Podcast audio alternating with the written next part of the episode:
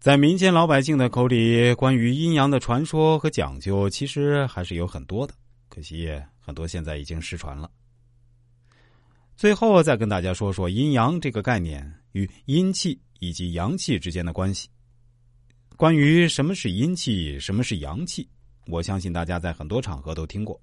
比如，有的老中医会说某某某阴气太重，而某某某又阳气太重。在民间。还有的老人会认为，一个阴气太重的女子能够嫁给一个阳气很足的男人，这样才算是婚姻中的绝配。这其实也是很有道理的。这样的说法，我相信大家都听过吧？比如我们听过男青龙配女白虎是很理想的一种婚姻模式。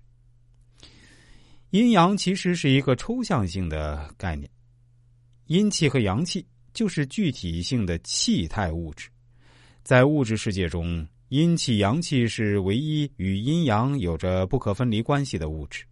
阴气带有阴的属性特征，阳气带有阳的属性特征。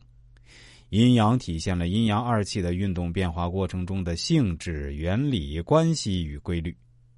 反过来，阴阳二气又用自身的运动变化在演示阴阳形象的性质、原理、关系与规律。两者所有的性质理论是一致的。只不过是一个抽象化，一个是物质性。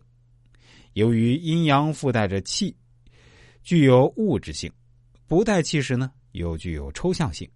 从这种变化中看到，阴气、阳气成了具体化、物质性的阴阳，阴阳就是抽象性、虚拟化的阴气、阳气。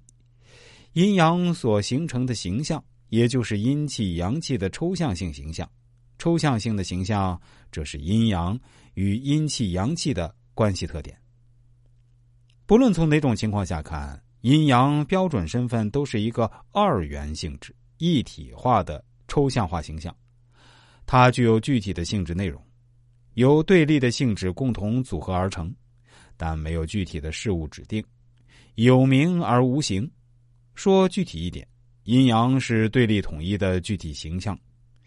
是阴气、阳气的抽象性形象，同时又是一切事物以及事物运动变化的代表性形象。阴阳以对立统一为基础，将一切事物在对立统一原则上归纳。通过对事物归纳性的集合，阴阳被打造成为一个意义很广阔的知识集成体。